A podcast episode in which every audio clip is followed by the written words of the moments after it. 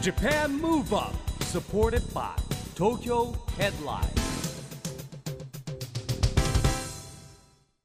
こんばんは。日本元気にプロデューサーの市木浩司です。ナビゲーターのちぐさです。東京 FM Japan Move Up この番組は日本を元気にしようという東京ムーブアッププロジェクトと連携してラジオでも日本を元気にしようというプログラムです。はい、また都市型フリーペーパー東京 Headline とも連動していろいろな角度から日本を盛り上げていきます。さあ市木さん、はいえースタジオにはうん。最新号の東京ヘッドラインがはい。ありますね。現在配布中ですねまさに。まあ年内最後のね東京ヘッドラインでございますが。ねえ、はい。表紙はエグザイル高弘さん。はねえあと中には土屋太鳳さんのインタビュうん。ーなんかも入ってますから、今回も読み盛りだくさんですよ。どころがねすごいは多いですけど、うん。そんな中はい。浅倉カンナさんのスペシャルインタビューなんかも掲載されていそうます。ですね。今あの格闘技のページもねいろいろ取り上げておりますんで。はい。女子格闘家も人気ですよね、うん。はい。さあ今日のゲストはそんな今大注目の格闘技界から年末の格闘技イベントライジンの実行委員長榊原信之さんです。はい、えー、榊原さんはですね愛知出身の54歳。なんと僕同級生ですね。同級生ですね、はい、僕もね格闘技好きなんですけれども、はい。あの榊原さんはですね格闘技イベントプライドを手掛けまして、まあ、有名なね、えー高田対ヒクソン戦ですよ。数々の戦いを我々にこう提供してくれた方でですね、えー現在は RIZIN の実行委員長として活躍しています。はい本当に注目のイベント RIZIN ですからね、はい。い、ろんなお話が伺えそうですね。さあこの後は榊原信行さんのご登場です。 Japan Move Up supported by Tokyo Headline。この番組は東京ヘッドラインの提供でお送りします。Japan Move Up それでは今夜のゲストライジン実行委員長の榊原信之さんです。ようこそいらっしゃいました。こんばんは。よろしくお願いします。よろしくお願いいたします。まあ榊原さんといえばですねプライドを手掛けたことでも有名なんですけれどもあの高田信彦とですねヒクソン・グレイシーからなんと今年で20年目そうですね。なんですよね。ちょうど、えー、20周年になります。早いですよね。20年。僕も格闘技大好きだからまだ覚えてますけども。リアルタイムでご覧になってました見てましたよ、へえでもその興奮を今でもっていうい感じですか？やーまあねまた最近格闘技盛り上がってきてるんですよ。そうですよね。僕本当に嬉しいんですけども、うん。で榊原さんもともとテレビ局で働いてたと。そうですね。東海テレビというええ名古屋のフジテレビ系列はいのテレビ局で14年サラリーマンをやりました。はい、はい。へまあその当時にあの一番最初は K1 はい。という格闘技に、はい。あのご縁があって関わらせていただいて、えそこからこうどんどんどんどん格闘技プロレス界にですね、うあんのまあ、人脈というか関係ができていって1996年にプライドを立ち上げようってことでですね、うん。高田信彦と、まあ、スタートするっていうようなことになるんですね。もともとお好きだったんですか？格闘技。格闘技全くやらないんですけど、へはい、あのただテレビマンから見て格闘技コンテンツって本当にこうテレビで見るあの上でも優秀だし、うん。事業的にビジネスとしてうん。とってもこうあの可能性のあるそして言葉が必要がないノンバーバルなんで、うん。まあ世界に通じるっていうところに魅力を感じてこれをまあ手掛けてみたいなっていうそんなことから、はい、どんどん格闘技界に。まあねやっぱり古来からね戦いっていうのはずっとね人気としてあるわけですから。そうですね。で特に武道ってやっぱりはい。侍の国、日本が、ん。あのまあ、聖地というか、日本で生まれたものが多いんですね、ん。まあ、柔術もそうですし、はい。空手にしてもそうですし、もちろんお相撲もそうですね、ん。だから世界に出た時にメイドインジャパンっていうものに対してすごくリスペクトが、うん。あのあるんですね。なるほどね、はい、僕ね本当格闘技好きでもともと年代的にはプロレスファンなんでね、はいはい。まあそれこそアントニオ猪木さんですよ。はい。で一種格闘技戦が始まって当時はプロレス対柔道とかプロレス対空手っていうのそですね。がウィリアム・ルスカとかですね。ね、ルスカとかあの、はい。ウィリー・ウィリアムスとかですねそれがもうこうプライドになるとそれがこうふ普通になったわけじゃないですか、はい。興奮度がもうねさらに増したわけですよ。はい、だから1900僕らが、あの一種格闘技戦というか今の原型をはいこう定義づけるときに1976年のん。モハメッド・アリとアントニオ猪木はい。がえー。この総合格闘技のやっぱり一番まあ本当に起源だとオリジンだっていうふうに、はい、位置づけてるんですね。そ。うですよ。僕ね覚えてます。小学生もう学校から走って帰ったもんってあれね確かねひ結構早い時間でしたよね昼間ですよ。昼間ですか？昼昼間、テレビで見るのにもうだから学校は走って帰ったら覚えてるそうアメリカの時間に合わせて あはい試合が組まれましたが。でまた夜のゴールデンタイムえ日本の時間のゴールデンタイムでリピート放送したっていう、はい。んですね。でもやっぱ生で見たいですもんね。生で見るのは本当に走って帰るしかないですね。走って帰る。えーまあちょっとねあの戦いはねルールがちょっと厳しかったんでうねんねだってほらずっとあの当時は理解できなかったですね。あの試合の奥深さとか意味を。そうなんですよ。大人になってから分かったんですけど、はい。なんで猪木はずっと寝てるんだろうみたいな。感じですよね、はい。うん。だから本当に格闘技ですよね。うん。それぞれのフィールドにどちらの、うんまあ、陣地にはい。選手を取り込むか、ん。だから柔道対あのプロレスもそうだし、キックボクサー対あのアマチュアレスリング、うん。それぞれいろんな形の違うルールの選手を戦わせるときにどっちのフィールドに相手を、ま、巻き込むかとか引き入まあれるか、交渉ですね。マネージャーも大事ですね。ねやっぱりね。そうですね。えーまあ、それからですねなんとあの沖縄のプロサッカークラブの FC 琉球の上にも関わってたとそうですね。いうことなんですけれども、はい、プライド終わった後に、まあもともとは僕小中高とサッカーをやってたんですね。えでやっぱりその世界中に届く、まあ、あのスポーツコンテンツで、うん。まあ、ナンバーワンはやっぱりサッカーなんですね、はいええ。だかはい。らサッカービジネスに関わってみたいってこともあって、はあなるほそれでど沖縄の可能性も感じてうん。ご縁があって FC 琉球、あのーまあ、我々がオーナーシップ持たせていただいて代表をえ5年ぐらいはい。やらせていただいて、はい。えーあの一時期ねこの番組にも出てる永井秀樹もね琉球行ってまそうしたね。なんですそうです、はい。はい。まあ、ええ長井とも出会って長井も、え本当に5年間ぐらい僕が行ってから、あの一番最初にだからとにかくせ強い選手を持ってくるっていうよりはうん。哲学が必要なんで、はい何でも。だからフィリップ・トルシエを魂をね植え付けなきゃいけないですからね。だから哲学とやっぱりスタジアムみんなが集まるスタジアムが必要だっていう、はい。だからそういう意味ではフランスの、まあ、フィリップ・トルシエ日本代表元監督をですね、うん。招聘して、ん。彼を総監督に据えて、はい。まあ、そういうものを作っていこうっていう、うん。まあ、そこから作ろうっていうことで沖縄から2000そうですね8年ぐらいから、はい。はいやらせていただいた、もやっぱりその格闘技に関わられてた経験がそのサッカーチームの運営にもやっぱ生かされてたりするんですか？そうですね。まああの生かされた部分もとってもありますし、うん。逆にサッカー界から本当に学んだことがすごくありますね、うん。やっぱりこうサッカーって常に100年後を考えて、ーうん。はい、あの100年プロジェクトとかやってるんですよ。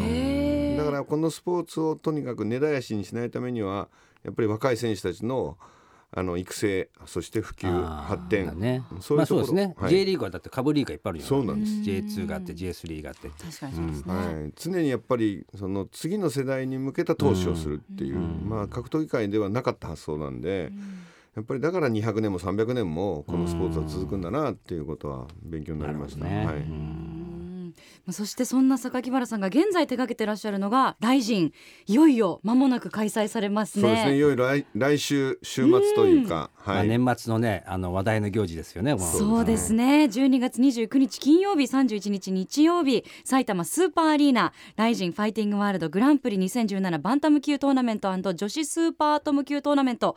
セカンドラウンドファイナルラウンド、えー対戦カードよくが今噛まずに言えましたね。そうね今長かったけどさすがちゃんと言えましたかあのプロですね。あよかったで僕もすタイトルを会見とかで言えっていう時にすごいしんどいんですよ。長いですよ。ね結構。息がなかなか続かないですけどねはい。一息で頑張りました、はい。今対戦カードがね我々の手元にもあるんですけど、うんはでもまさにあの今若い世代の新しいスターがまた出てきてますよね。はい、2015年からあのライジンという形で大晦日で格闘技界をもう一回日本の格闘技界を復興させよう復活させようということでスタートして、まあこれで大晦日に年末にやるのは3回目になるんですね。まあ2年です。かなり若い世代にこうシフトチェンジできてきてるかなと。でまあバンタム級っていうのは堀口教授っていうですねまだ若干25歳になったばかりのあの世界に通用するあの侍が一人いますし、まあその彼を中心としたまあ8人のまあなんていうんですか29日がセカンドラウンド、はい。で勝ち上がった4人が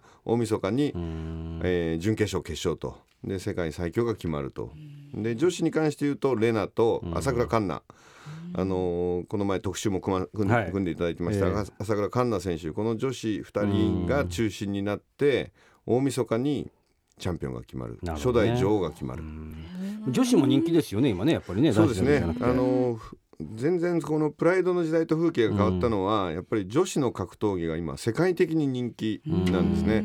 で女子が入ることによって華やかになるし、なんかこうやっぱり健全な明るい感じにとっても、うん。まあ、格闘技界もはいどうしても男臭さ満載だったんですけど、うん。そういう意味では今までのターゲットじゃない人たちにうん。も届いてきてるかなと。確かに今女性も美ボディとかねなんかこう引き締まって強い女性が、女性も憧れる対象として人気ですよね。そうですね。同性の女性から人気、まあ女性なんか強くなっちゃってね困っちゃいます 私真珠野沢大倉屋さんすごい気になります。ええ。そうですね。野沢直子さん。の娘さんはい。娘さん。そうなんです。ご存知ないんですか？はいそうなんです、ええ。でも応援も有名ですよね。お母さんの応援がはい。ね、なるほどね、はい。熱くて、娘さんのが可愛いですねすごいモデルさんみたいな体型なんですよね。はい、まああのハーフであるということも一つ大きなアドバンテージだと思いますけどうん、まあ美しい。はい。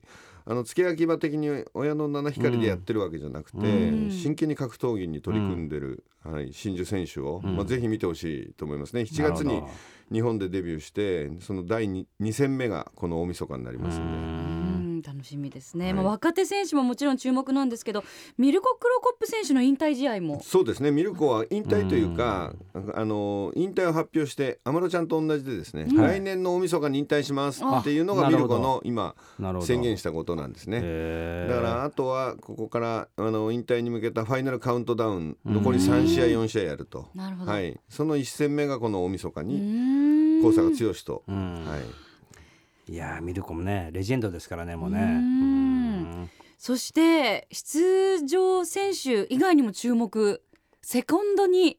そうですね。あの今回あの29日で行う高谷選手との試合えでえやるモンゴルの選手のセコンドに朝青龍がついていやす。ごい、まあ、こまたのタイミングでの朝青龍元横綱話題の人がねまた来ちゃいはい、ますね、朝青龍はでも、うん。モンゴルのアマチュアレスリング協会の会長をやったり、じゅあのプロレスなるほどね。あのすみません、おあのお相撲終わった後ですね。えだからあのモンゴルの選手って本当に狩猟民族で、うん。とってもこう格闘家向きなんです。はい。でどんどんお相撲の世界にモンゴルからは行かせたいんですけど、うん。必ずしもお相撲の世界であれだけ体が大きな人たちばかりじゃない、うん。もっと軽い階級もいるんで、うん。そういう意味では総合格闘家を今国を挙げて作ってるんですね。はい、なるほどね。外貨獲得のためにですね、うん。はい、モンゴルからいろんな格闘技に向けて選手をブリードしてるっていう、うん。だから今は総合格闘技の団体も朝青龍を持ってますから、へえすごいですねもうね。はい、まあせっかく日本というかうん。ライジンに来てですねうん。セコンドにもつくんでまあ本当近い将来ね朝青龍に出てほしい。ですよね、もうそうまだ37歳ですから。そうですよね若いですそれ私同い年なんですよ。朝青龍全然いけますね。はい。まだまだ頑張ってほしいですよね、はい。うんうん。まあそしてですね30日にはなんと同じく埼玉スーパーアリーナですね、えー、PK シーズとライジンがコラボしたイベントもあるんですよ。はい。そうです、ね。はい。なこれもまた話題ですどんなイベントではい、あなってるんですけどのー基本的にはですね、は音楽イベントなんですけども、29日31日のたあの格闘技の大会のために組まれたプロダクション、ええ。音響照明そしてリング、うん。その環境を生かして音楽イベント、はい。まあそれを、えー LDH さんと組んで、うん。何かせっかくこれだけの埼玉でね環境があるんだから、あの僕らのサブタイトルが「ファイトロックフェスティバル」っていうのがライジンのサブタイトルなんで、えーはいファイトによってるのが2931、うん。でロックによるのが30日。だからまあ我々からすると31日に世界最強のうん。男子女子の選手が決まるんでその前夜祭的なものを音楽イベントとして手掛けたいってことで LD さんにラブコールを送って。まあ PK シーズバーバルですもん。もうちょっとノリがねやっぱり。そうですね。そうあとですね。はいエグザイルハイヒロさテンション。んと DJ マキダイさんとうん DJ だるまさんですよね。はいわあ楽しみですね。はい、そこ盛り上がにりますよね。エグザイルセカンドだったりエグザイルの高弘さんだったり、うんランページだったり、まあ、LDH に所属するトップアーティストたちがどんどんゲストとして出てくると。豪華ですね。まあセカンドもねロック今ロック調じゃないですかちょうどうんだからリングでどんなダンスを披露するのか、どんなパフォーマンス見せるのか、うん相当なんか気合入ってましたから、うんあの楽しみだと思いますね。はい。ええね本当にいろんな局面から楽しみですが、はい。はい。えーではそんなビッグイベントを控えてらっしゃいます榊原さんに日本を元気にするリクエストをここでお伺いしたいなと思います、まあ我々本当に年末もう一回日本に格闘技を復活させる、うん。これはまあ日本に復活させるそしてお茶の間に復活させようってことも含めてですねやっぱりみんなに年の瀬にまあ勇気とか元気を送り届けようってことで、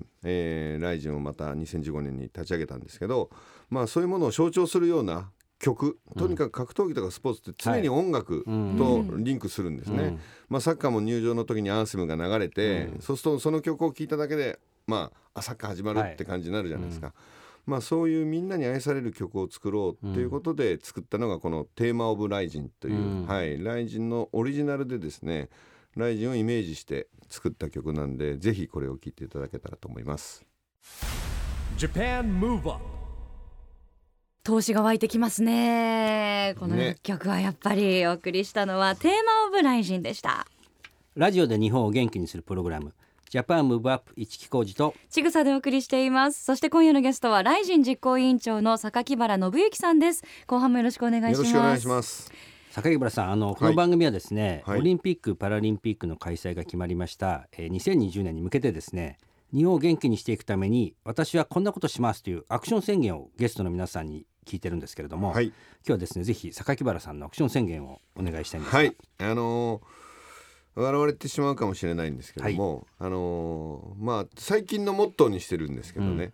えー犬も歩けば棒に当たるっていうんですね、うん。はい、これをあのモットーにしてるんです。うん。うはい、ん何な何言ってんだっていう感じね。はい、意味意味はその心は何なんでしょう？はい、まあとにかく、ええ。あのー一歩踏み出そうと、うん。だからもう家に閉じこもってたりい。ろいろ考えてる前にもう、うん。だから単純によくあるチャレンジとかって言葉ではなくて、えあの子供の頃から誰にでもとど分かる言葉だし、うん。まあ、だから本当に外に出ていろんな人に会って、うん。いろんなものに触れることによっえて、うん自分の中で新しいものが生まれていくわけなんで、うん。もうとにかく外に出て、まあ、犬も歩けば棒に当たるっていう精神でですねなるほど。まあ本当にこのそれが僕日本を元気にしていく、ん。みんなが一歩踏み出す勇気とかチャレンジとか、うん。そういうものに置き換えてもらえたらなと思いますけど。なるほど、なるほど、そしてまあオリンピック・パラリンピック2020年東京で開催されるわけですけど榊原さん注目されてる競技ってあはいりますか、、まああの仕事柄といったらあれなんですけど、柔道、レスリング、はい。ここはもう本当に注目してますね。もちろん日本国内の選手たちの活躍もさることながら、やっぱり海外外国勢の選手たちの活躍にも目を光らせてます。ななぜかというとアフターオリンピックではい。何人かぜひ日本を代表するメダリストたちがライジンにチャレンジしてほしいなと。まあ若い選手が多いですもんね。やっぱねあのメダリストってオリンピアンって結構若く引退しちゃうじゃないですか。ね。まあ指導者に行くかねやっぱりなんか、まあ、テレビに出出てそうなんです。ですね出演者になるかってもあるんですけどもまたその新しい世界があるとね。そうですね。はい。あのー過去だとプライドの時なんかはバルセロナで金メダリストになった吉田秀彦、はいはい。彼なんかがやっぱりこう、プライドの舞台に上がってきて一気にメジャー感が出たりするんですね。で吉田秀彦なんかとも話をすると、はい。やっぱりオリンピックのアスリートオリンピアンはうん。4年に一度注目はされるけど、はい。なかなか次のオリンピック、今回東京オリンピックなんで特に注目はされます、日本人選手は。うん。その後のやっぱり自分たちのこうキャリアをキャリアアップしていったりとか、うん。中にはと当然その柔道なりレスリングそのスポーツの世界で指導者になっていく人もいるけども、まだまだやれる人、で違う世界で活躍できる人、うん。そういうプロの世界みたいなものが本当にあるといいよねっていうところで、まあ過去のプライドはその後吉田の後を受けて滝本選手ができ、はい。出てきたり、ええ。石井聡が出てきたり、秋山が出てきたりってことで、いろんなこう柔道家、うん。トップアスリートがうん。プロとして活躍する舞台になったんですね。だからライジンもそういう受け皿になれたらいいなと。なるほど、はい。うんアスリートの方もやっぱりし種目によっては選手寿命がすごく短かったりするので、その先にまた新たな目標だったり、ね挑戦の場があると思うとはい。嬉しいですよね、きっとねね。楽しみですが榊原さんが考えるこういったスポーツビジネスはい。これからあの未来というか可能性、どうお考えになりますかそうですね。あのいずれにしてもうん。こういうインターネット全盛期の時代になってですね、うん。世界にやってることが日本であったものもネットを通じてワールドワイドに、うん。うんまあ、瞬時にというか同時に体験させあのしてもらえる機会というか、そういうインフラが整ってますから、うん。でスポーツっていうコンテンツは先ほども言いましたけど言葉をかあの必要としない部分が多かったり、まあ、万国共通だったりするスポーツっていっぱいあるんですね、特に格闘技とかサッカーっていうのは世界中にやで、まあ、競技者もいるし、今総合格闘技の世界中のファンって3億人いるって言われてますから、へー。はい、うんそういうところに向けてですねやっぱり結果がわからないハラハラドキドキしながら手に汗をかいて見る、まあ、スポーツの魅力をこれからも作り続けていきたいと思いますし先ほどもお話ししたように武道の国日本が作るものっていうのはリスペクトを世界中からしてもらえるものなんで僕らは本当にクールジャパンのコンテンツとしては格闘技は最適じゃないかなとそう思って。まあね本当プロスポーツの世界ってやっぱりまああの例えばエンターテインメントで言いますと CD がやらなくてもライブはね盛況だっていうのと一緒でやっぱりライブ感があるのとこれからどんどんどんどんそのまあ日本も今あの IR でねいろんなことが、はいはい。えー話がありますよねいろいろね。ね。あのリゾートあの、はいえーカジノ法案が通ってですね、はい。多分何箇所かできる中で言うとやっぱり音楽のと一緒に並んで格す闘技もごく格闘技っていうのがねね。あのすごくね、はい。キーになるコンテンはいツじゃないかなおっと思いますね。しゃる通りで親和性はすごくあって、うんやっぱりラスベガスとかのカジノグループもうん。常にやっぱりそこに世界タイトルマッチとか、はい。えー。そういうものを開催することによって多くのうん。お客さんたちに来てもらうっていうようなそういうこう相乗効果が図られてますから、ね、だからもうオリンピックになったらもう次そっちですよ。わあ日本ね。日本を元気にするのもそっちですよ。元気にどんどん日本が元気になりますね。で やっぱりあのライブでねやっぱスポーツ生で見るのがいい、もちろんあの、会場に行ってみるのがいいですけど今、うん。もう世界中のものがインターネットで見られるっていうことで、うん。もうあの一木さんみたいに学校から走って帰らなくても今 ねスマートフォンがあったらどこでもどこでも リアルタイムで見られるっていうねそうだねまた、えーすごくインターネットとも相性がいいのが格闘技だなとも思いますが、えーまだまだお話つきません、えーいろいろとお伺いしていきたいんですが残念ながらお時間が迫ってまいりましたので最後に榊原さんのこれからの夢、はい。目標があれば聞かせてください。そうですね。まああの本当にこうに丸2年あのライジンというものを立ち上げてあこの年末でですね、うん。2年になるんですけどもやっぱり50年後100年後次の世代にもこの「ライジン」という舞台がですね、うん。あのまあ、受け継がれていくようなものを自分がまあ今まだ現役としてですねあのいろんな形で汗かいて走り回れる時に、その礎を築いておきたいなというふうに思います。でまあたくさんのあのメダルもたくさん取ると思うんですね、はい。柔道界もレスリング界も、うん。そういう人たちでまあベースとしては本当にライジンのこうポテンシャルのある選手がいっぱい日本にはいますんで、だからそういう人たちの活躍する舞台としてですね、あのライジンをなんとかこう定着したいなというのが当面の目標であり夢でありますね。そして現在まさに発売中のこれははい、あのえーはい、20周年、ね20年前に先ほどお話をさせていただいた高田ヒクソン戦というものをですね、東京ドームで1997年の10月11日に開催させていただいて、それが誕生するまでの1年半ぐらいの、まあ、悪戦苦闘するですね、高田信彦ヒクソン・グレイシー。そして私ほか含めた関係者たちの、まあ、ノンフィクションのドキュメンタリー的なものをあのスポーツライターの金子達人がまとめ上げて玄都社さんから発売を今されておりますんで、まあ、この日がなければ今のライジンもないと思いますし、まあ、世界的な格闘技ブームもひょっとするなとなかったんじゃないかなと。いうその歴史を変えたうん。一戦。それをこう関係者の証言でまとめ上げた本なんでぜひあのご一読いただけたらなとそう思います。はい、じゃあもうベストなのはこの5本プライドを読んでから、えー、29日31日の、はい。そうですね。いやでも早くしないとチケット売り切れちゃってるんじゃないですか、あそうですね。もあのチケ31ット日のチケットはそうですよ、もうあの残りわずかではありますんで、ただ先ほどお話しいただいたみたいにやっぱりライブで見るに限りますから、うん。本当にこうインターネットだとかいろんなテレビとかで見ていただくのもいいんですけど、うん。まあ臨場感を味わいにですね、ぜひ埼玉までお越しいただけたらなと思います。うん。はい。じゃあもうご本当当日埼玉でもう過去現在未来とね はい、感じていただけると思います、え今夜本当にどうもありがとうございました。ざいま今夜のゲストはライジン実行委員長の榊原信之さんでした。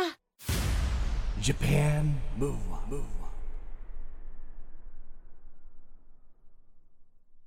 今日のゲストはライジン実行委員長の榊原信之さんに来てもらいましたけれどもまあ年末の楽しい話がねいっぱい聞けましたよね、うん。そうですね。あとやっぱりテレビマンという経歴をお持うちん。だからですかね。こうエンターテインメントやっぱスポーツだったり格闘技も、ええ。やっぱこうエンターテインメントとしてファンの方を喜ばせたいとか盛り上げたいっていうお気持ちがね。強かったですよね。うん。本当に年末のイベント楽しみにしたいと思います。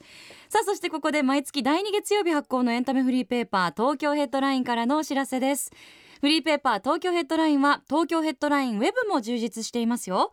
東京ヘッドラインウェブでは従来のフリーペーパーと連動した著名人インタビュー記事などはもちろんウェブサイト限定の記事が大幅に増加しています。Dream Aya さんのフォトコラム Photo by Aya、EXILE TETSUYA さんのダンスの道。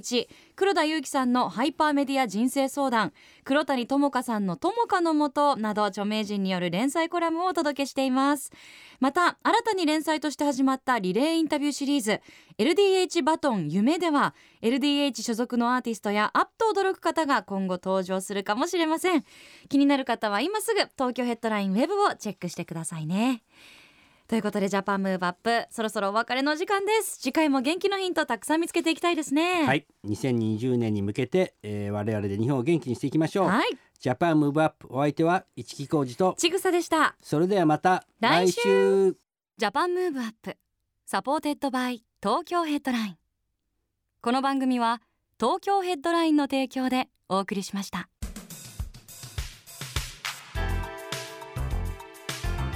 Japan Move